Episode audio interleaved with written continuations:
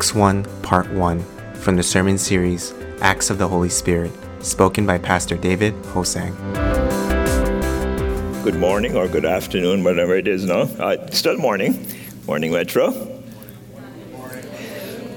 Welcome to our community online.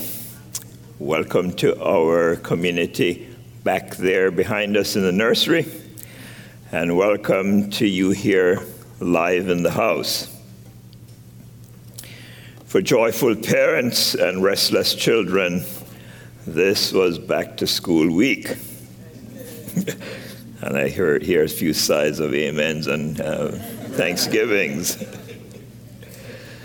One highlight of mine was um, some of our male staff going over to uh, Jane Dismas Middle School in Inglewood and forming an honor guard along with about 80 other men uh, for the returning students. The principal asked particularly men to come because boys did not, do not naturally perform very well at this school.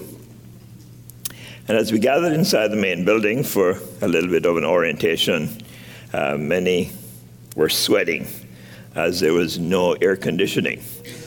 And I wondered if there was no air conditioner or the air conditioning was not on. And I kind of wondered whether this was a justice issue in education. Last Sunday, we completed the very relevant series on justice matters. We were reminded that these issues are not ultimately political, social, economic, or environmental ones, but justice matters with God. God calls his people in Micah 6, verse 8, to do justice, to love mercy, and to walk humbly with your God. And this certainly applies to us. Pastor Kevin challenged us to take at least one of these issues and make some personal application. And he did not mention his application on immigration, and I will not mention my application on sexism. But nevertheless, I think this is an ongoing work of ours as we seek to pursue justice as well as mercy in the world.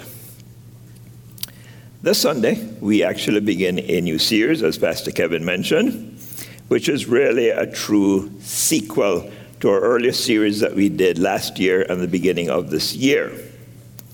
We looked last year and the beginning of this year at Luke, where we looked at his story, history, the story of Jesus' life, who Jesus is, what he said, what he did, primarily in his death and resurrection, and the seismic significance of this history defining event. Sometimes, particularly in movies, sequels can be very disappointing.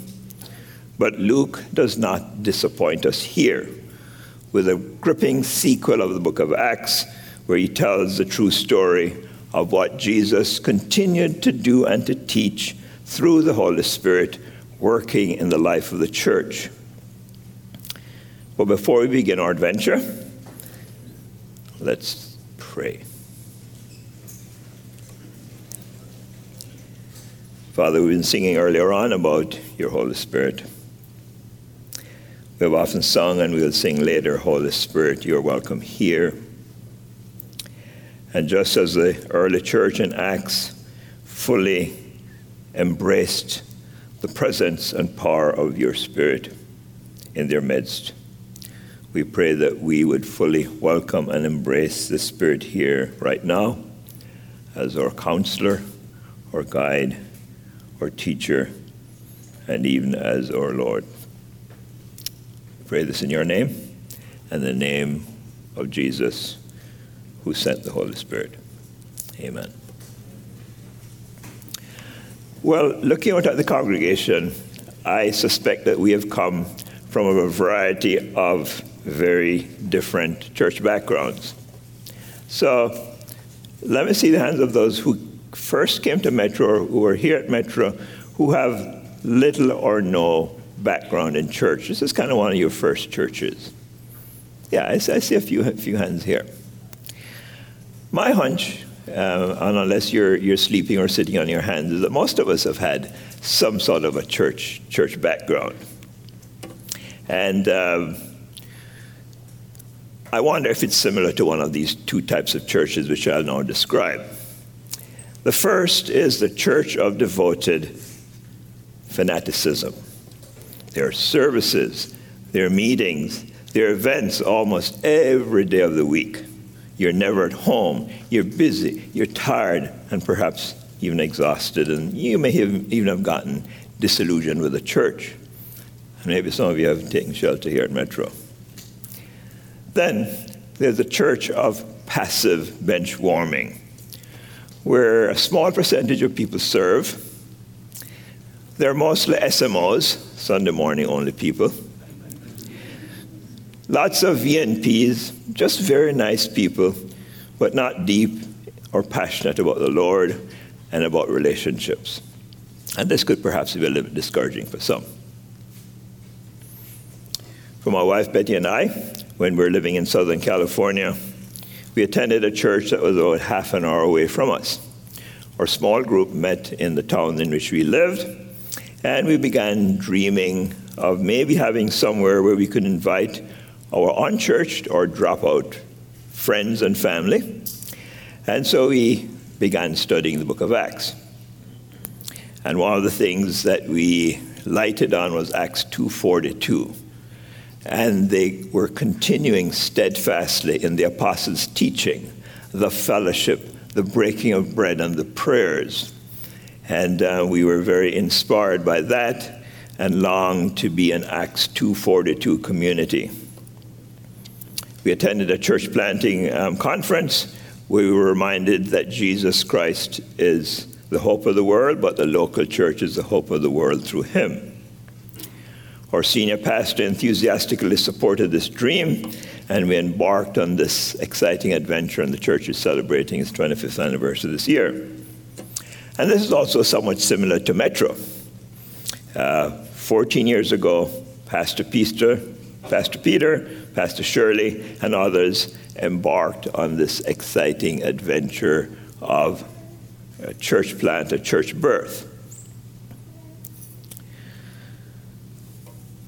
Whether or not you have read prayerfully through the book of Acts, I exhort you to do so, either at one sitting or in chunks, and also to make time to read and reflect those passages that are scheduled for each Sunday, which are much shorter.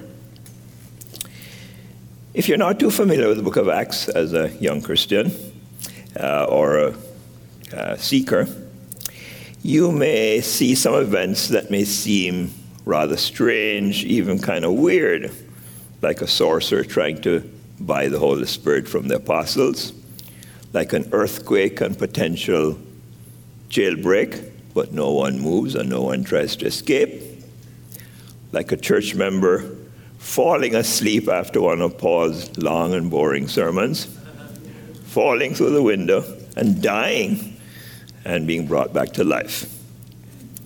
But there are also many exciting, inspiring stories of how the Holy Spirit used the apostles in very mighty ways.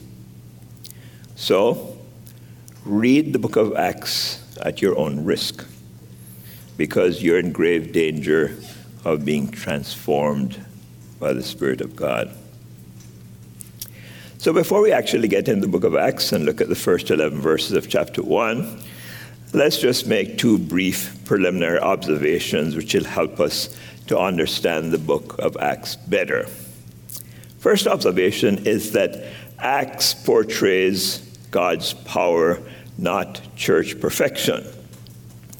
It is very easy for us to idealize and romanticize and to get nostalgic about the church and say, why can't we be like the early church of Acts? And, you know, we say so with good reason because we get excited and inspired at the display of God's power in the church. The early church was one of focused purpose and divine power. For example, uh, when on the day of Pentecost, when Peter preached, almost about 3,000 people came to know Jesus. There are miracles where crippled from birth get healed and where even dead people get raised from the dead. But the church was not a perfect church. as evidenced by cultural discrimination, such as the Jewish Aramaic speaking widows getting preferential treatment over the Jewish Greek speaking uh, widows. There's also racial prejudice, as Pastor Sunita um, used the Acts 10 passage, where the Jewish Christian Peter was really prejudiced against Gentiles, and God had to show him in very, very visionary way not to be prejudiced. There are also theological conflicts between conservatives and liberals. Conservatives wanted the Gentile converts to obey the law, including being circumcised. The more liberal says, no, we don't need to do that. There's also a big fight between Paul and Barnabas because of Barnabas' flaky relative who um, opted out on the missionary journey. So it was not a perfect church. But with all its imperfections, the church in Acts allowed God to help them resolve these very difficult and painful issues. Second, preliminary organization. Acts provides church principles, not church prescription. In our recent course of Bible interpretation, and I see a few who were in class a few weeks ago, we noted that Acts falls under the literary genre of narrative history. So, while Luke may have chosen some particular historical events for some particular purpose, we must make a distinction between what the Bible reports as an event and what the Bible teaches as a practice.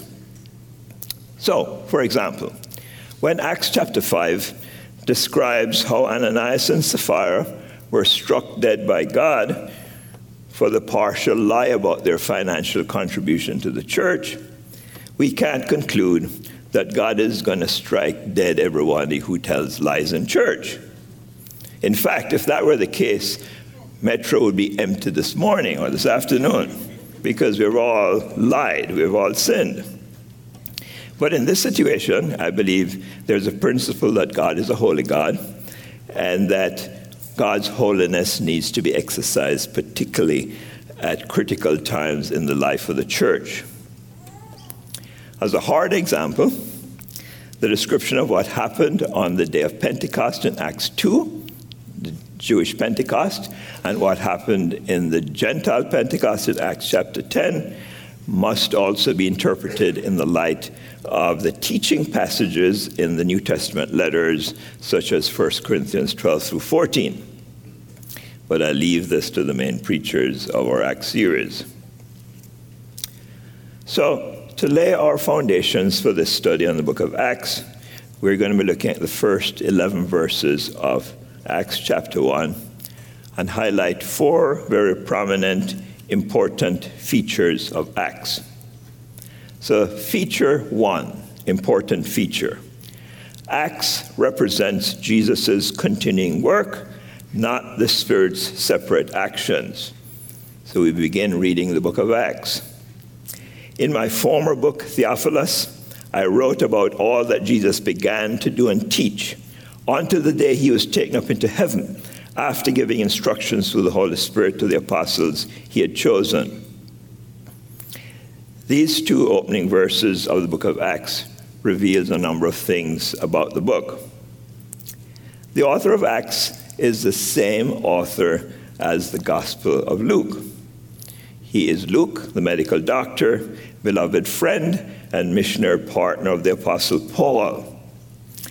His presence is corroborated in the book of Acts in the so called we passages, WE passages, where, where the we occurs in Paul's second and third missionary journey, as well as his voyage to Rome as prisoner. And Luke was probably his attending physician on the voyage to Rome. The former book, in verse 1, refers to the Gospel of Luke, which we studied last year in the first part of this year. The addressee of Acts is the same as that of Luke. His name is Theophilus, which means lover of God. He's probably a Gentile, very interested in the good news about Jesus, and perhaps Luke's patron in the whole venture of writing.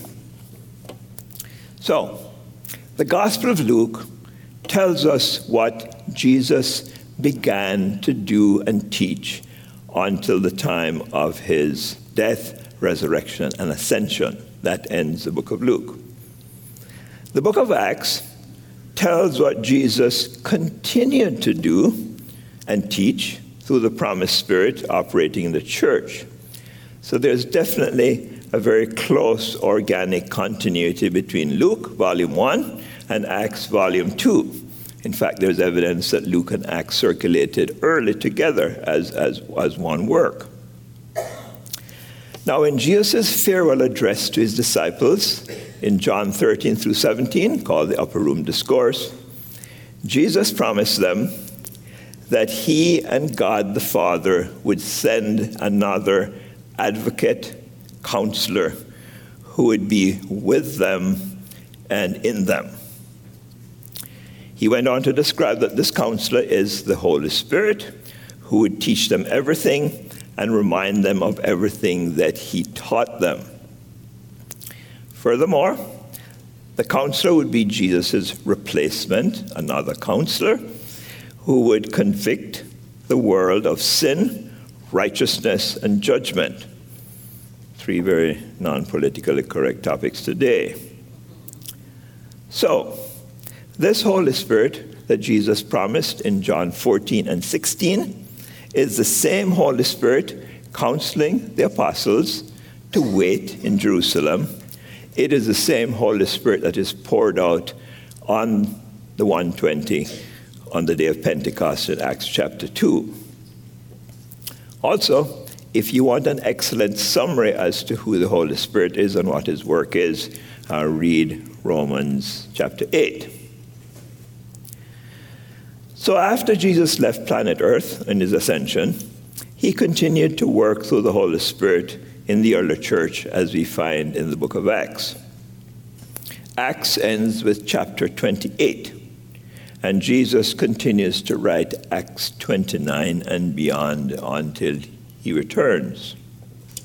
Metro Church is part of Acts 29 story and beyond. And so, as I reflected on it, and as you reflect on it, what story are we allowing God to write in our church under the guidance and power of His Holy Spirit? Or if you want to go more individually, what story am I? And are you allowing God to write as we are guided and empowered by the Spirit? More about this feature under feature three. So, feature one, Acts represents Jesus' continuing work. Feature two, Acts emphasizes Jesus' resurrection, not preachers' successes. We pick up in verse 3 of Acts chapter 1. After his suffering, he presented himself to them and gave many convincing proofs that he was alive. He appeared to them in a period of 40 days and spoke about the kingdom of God. The reality, importance, and cruciality of Jesus' resurrection is highlighted by Luke. Luke makes it a point to emphasize the convincing proofs of Jesus' appearances over a 40 day period. As the Apostle Paul elaborates in 1 Corinthians chapter 15, the resurrection of Jesus is absolutely, absolutely essential to the good news about Jesus. According to Paul, if Jesus is still dead, we are liars, no hopers, pitiful fools whose faith and preaching is useless. The resurrection of Jesus is what separates the message of Christianity from the message of other faiths, such as Buddhism or Islam. The remains and founders of these religions lie in their graves. The grave of Jesus is empty, no one home. The once fearful, depressed disciples at Jesus' death now become bold and eager to share the good news even under the threat of arrest, imprisonment, and even death, as we see in the book of Acts. As you look at the book of Acts, the sermons recorded there place a very strong emphasis on the resurrection of Jesus. Sometimes there are major results of the apostles' preaching, like what happened at Pentecost. About 3,000 people became Christians. Sometimes there's little or no positive results. But the constant factor of the sermons recorded in the book of Acts, the common denominator is the emphasis on Jesus' resurrection. And this message was often the polarizing point of people stopping to listen. Case in point, when Jesus is addressing the Stoic and Epicurean philosophers in Athens, Acts chapter 17 said, they said, this foolishness, let's not listen to this guy. So, we who are believers in Jesus' resurrection must be bold. We must be emphatic about affirming the powerful, supernatural, unique event of the resurrection of Jesus, not just at Easter when we do so, but throughout the year. Some of us are from church backgrounds where the emphasis is on salvation, vertical and future. Some of us are from church backgrounds where the emphasis on, is on salvation, horizontal and present. But this is not an either or, but a both and situation. When we receive God's salvation through Jesus, we are reconciled to God vertically. Our relationship with God changes. We ought to be reconciled horizontally, even if some of these situations seem humanly impossible. When we receive the resurrection life, it is a future eternal hope that when we are raised on the final day, there will be no more sin, no more sickness, no more suffering, no more death. But the resurrection life is more than that. It is the present confident hope we have that God can transform even our impossibly dead situations today. So if we believe that God spectacularly and supernaturally raised Jesus from the dead after three days in the grave, we can believe that God can resurrect dead and dead ended, hopeless lives, perhaps yours or someone close to you. We can believe that He can resurrect hopelessly dead relationships whether in families, friendships, or even marriages. Four years ago, when Betty and I came to Metro, right here in the front, I had the privilege of praying with a mom whose son's life was heading towards a dead end, figuratively and literally. She had been praying for him for years and dared to believe that against all odds, the God of resurrection, of course, with his cooperation, could give her son the resurrection life that she had. Four years later, this son is now a responsible family man, married to a wonderful Christian woman, blessed with a beautiful child, and who earlier this year publicly professed his faith in Jesus. We know his mom. She's probably here this morning and probably parading her grandson because the son and daughter are vacationing while she and the other grandma look after this beautiful child. So, when we speak of transformation here at Metro, we're not talking about a self improvement plan. We're not talking about a community plan which would support people. But we're talking about an all powerful, resurrecting God who can transform you into a new creation, a new person, and continue to transform you and your relationships with Him and with others. So let's just take a moment to reflect and respond personally to God uh, in the midst of this message. If we believe that the God of the resurrection, who raised Jesus from the dead after three days, we can believe that Jesus and God can do all things. Right now, perhaps there's something dead in you. You're not yet a Christian, or you're a Christian, but you're not in a good place. Perhaps there's something that's dead in somebody that's dear and close to you. Let's just take a few seconds to shoot one of these our uh, even desperation prayers, saying, God, this pretty much seems like an impossible situation. But I trust you that you're the God who is unstoppable. You can do anything, sometimes with our cooperation. I pray right now for either my situation, which seems impossible, or the situation of some family member or some friend, and believe in our hearts that the God of the supernatural resurrection can do all things.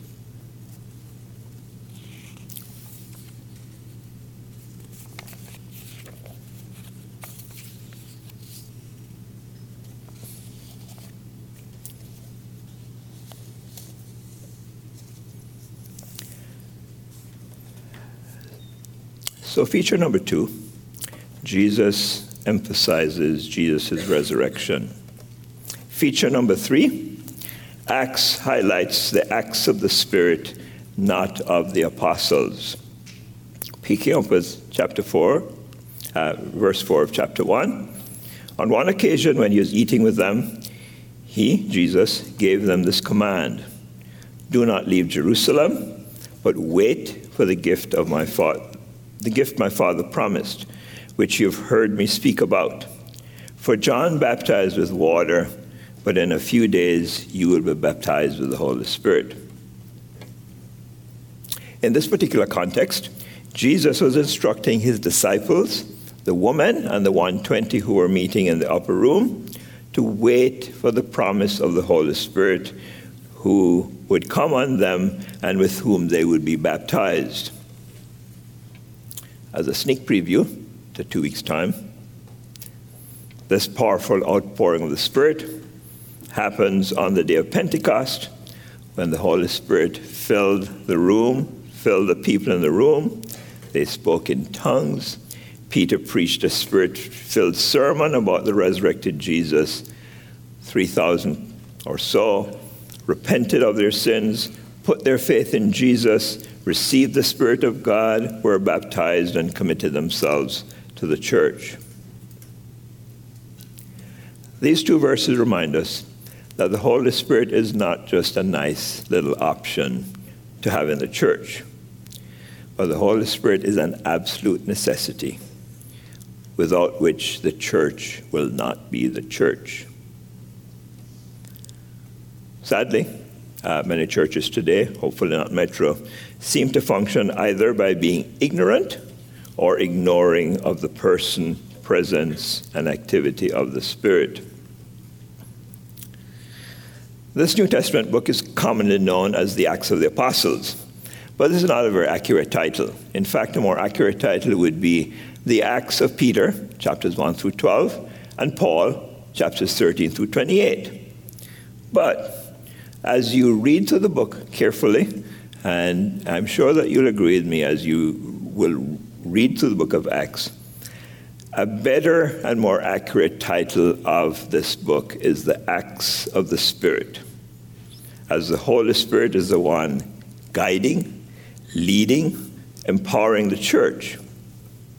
So, however inspiring we find the book of Acts, we must always remember that behind the powerful life of the apostles, who may be our heroes, or the church that we romanticize about, Luke emphasizes the necessary power of the Holy Spirit behind the apostles, behind the church. So, from God's perspective, the story of Metro is not the acts of Peter on.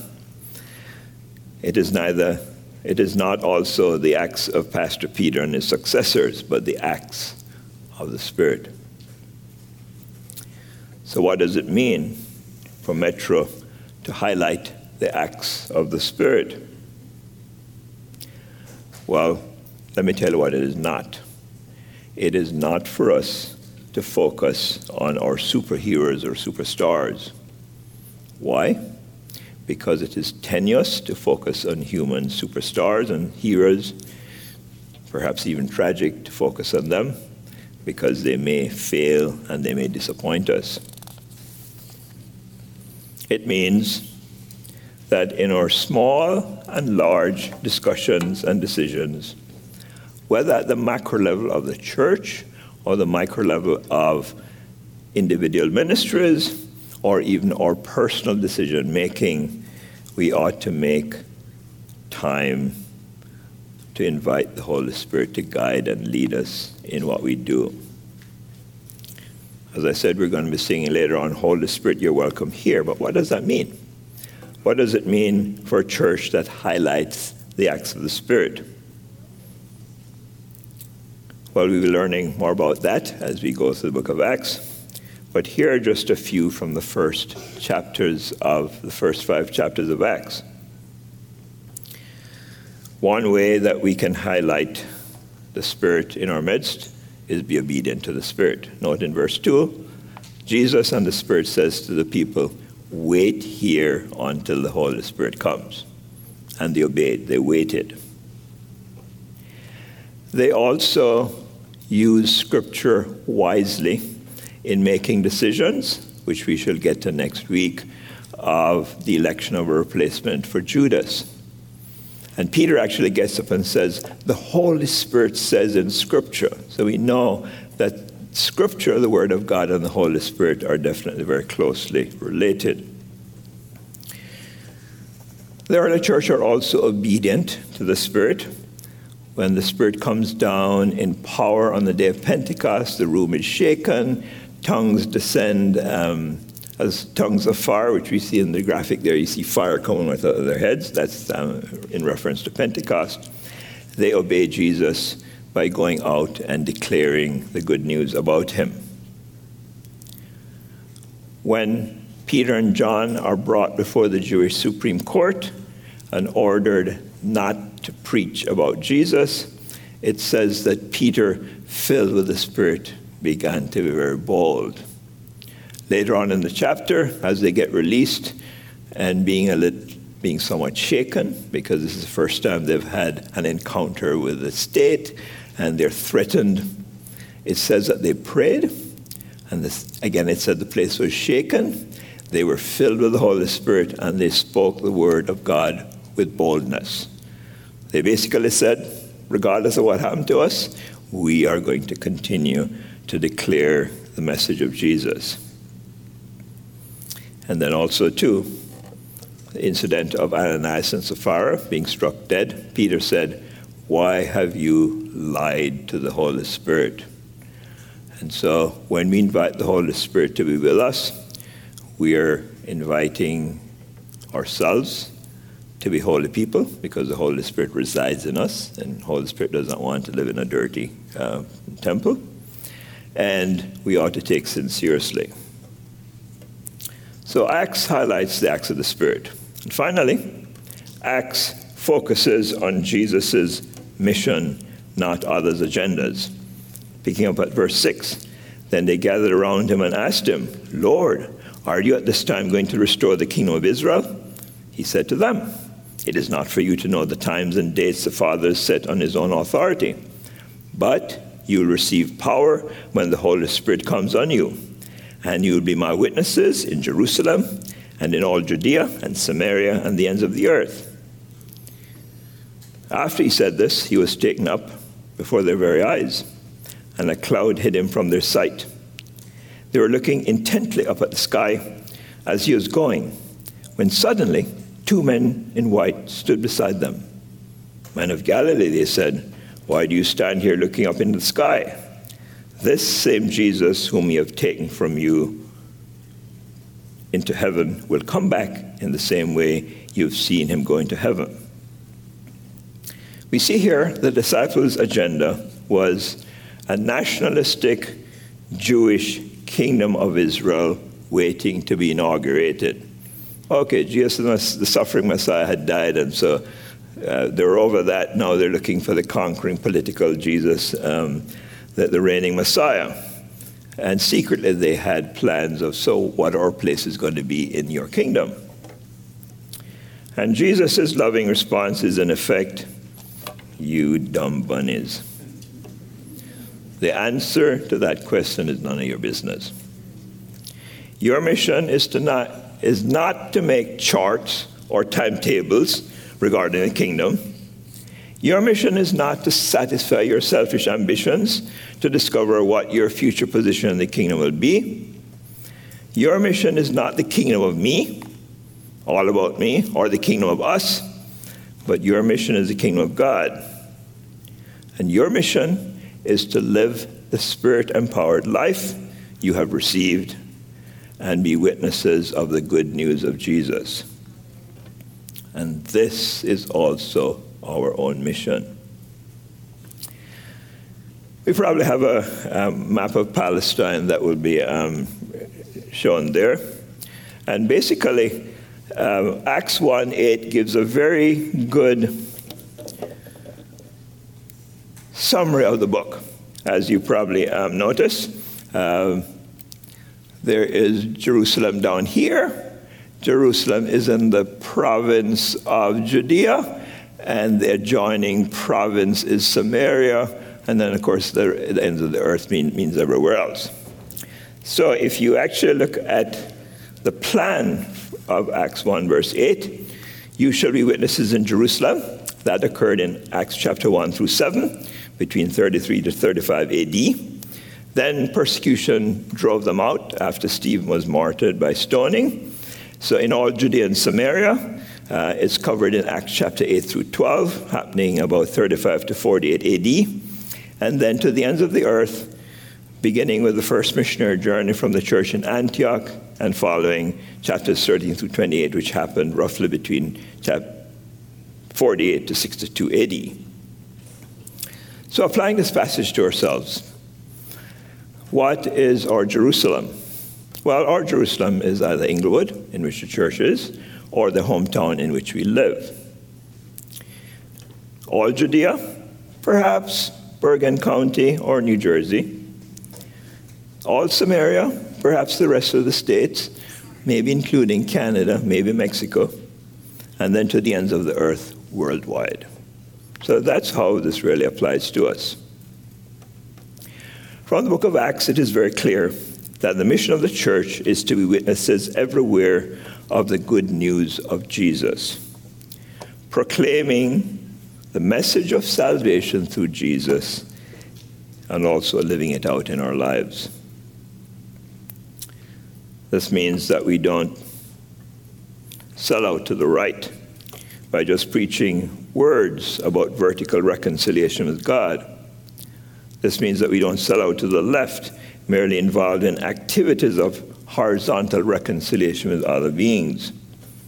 Our mission is to focus on both vertical reconciliation with God and horizontal reconciliation with others. Our mission is to focus on the temporal now as well as the eternal future aspects of the kingdom, present and future.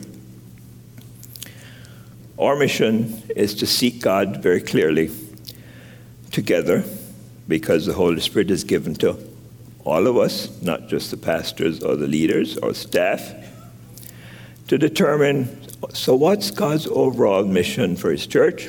And we're pretty clear on that. And then what's God's unique spiritual DNA on Metro, and what is His plan and purpose and mission for us? The ultimate mission we know of the church is to proclaim Jesus crucified, resurrected, to call people to repentance and faith, to receive the Holy Spirit, to be baptized, and then to commit themselves to a Christian community. The ultimate mission of the church is also to give this twofold salvation message. It is not merely in words about the good news without loving actions of the good news, neither is it just loving actions of the good news without words, but both. As we're reminded in the rest of the New Testament by books like Romans and James, we are saved by faith alone, but by faith that is not alone. We're saved by faith that works. We're saved by faith and not works, but by faith that works. And by the way, if we're sitting there thinking, I'm far too busy to be involved in Jesus' mission, that means you're just too busy, or you're too busy with wrong priorities that need to change. Yes, part of our fulfillment of the mission is to invite our friends who don't know Jesus to attend service and to hear the message and to experience community, but that's just a small part of what it means to be witnesses. Recently, I've been having some serious discussions with the Lord, um, based partially because I've, I've reread Acts and also because I celebrated a birthday recently. Uh, and two of these discussions have centered around two verses in Acts. Uh, God's vision for the church inside, I mentioned Acts 2.42, and God's mission for the church outside in Acts chapter 1, verse 8. And um, so here's one relevant personal and community word that I heard from God as I spent some time with him, and, and there are several more, but I, I just mentioned one. I heard God saying, I see Jesus' continuing work in you, personally, as well as in the community, not in terms of quantitative and qualitative success, but in terms of submission to my spirit and commitment to Jesus' mission. And as, a, and as reminded of that recently, as um, you know, things are starting up again for the fall, and um, you know, all the ministries um, need people to, to, to lead or to help. And um, I must say that I, I have been encouraged by some of you stellar, faithful people who, who lead small groups. I won't mention the names because I may forget some. And if I mention your name, you may lose your Heaven Award, so I, I, won't mention names. But I've been encouraged by some of you who have been faithful over the years. You know who you, you, know who you are. Um, I, I, I, must admit that I've been a little discouraged um, because, given the life stage of some of our people, uh, you're multiplying now and you're having your first or your second kid, and so you know you're not available. And some of you are in a sandwich generation where you have to look after both your kids and your parents. Um, but then there are others of us, maybe um, this is not a priority. And I says, God, what do you want me to do in fulfilling this purpose of the church? And basically, I heard him say, Be alert to the Spirit always, persevere in multiplying leaders and identifying them, focus on the priority of having a church not with small groups, but a church of small groups. And just continue to be faithful. And then also, something that I'm not very strong at is that of personal evangelism. And he said, I want you to be more intentional about your being a good witness. So whether it's going to the guard shack in your neighborhood complex and chatting people up, but also being salt and light there. And also, as we get involved in our Jack stuff, to be more intentional about not just being uh, good social action, but social action which shows that we have substance as to why we're doing what we're doing. Now, I don't know about you. Maybe as you have been meeting with God, the Spirit of God has been prompting you to be more alert to other stuff the Spirit of God may be prompting you about how you can be more faithful to Jesus' mission. So the question is what has God been saying to you recently? And how are you going to respond to Him? Let's pray.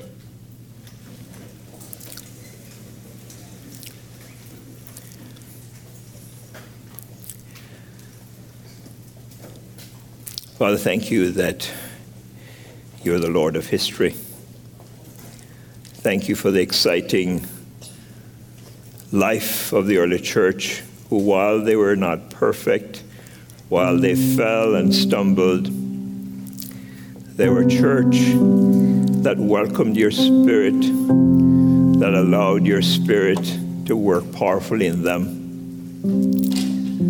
They were committed your mission. And so, Father, we pray that your spirit would not just merely be given lip service in our lives and in the life of our church, that your spirit would not even just be resident, but your spirit would be president of our lives and of our church.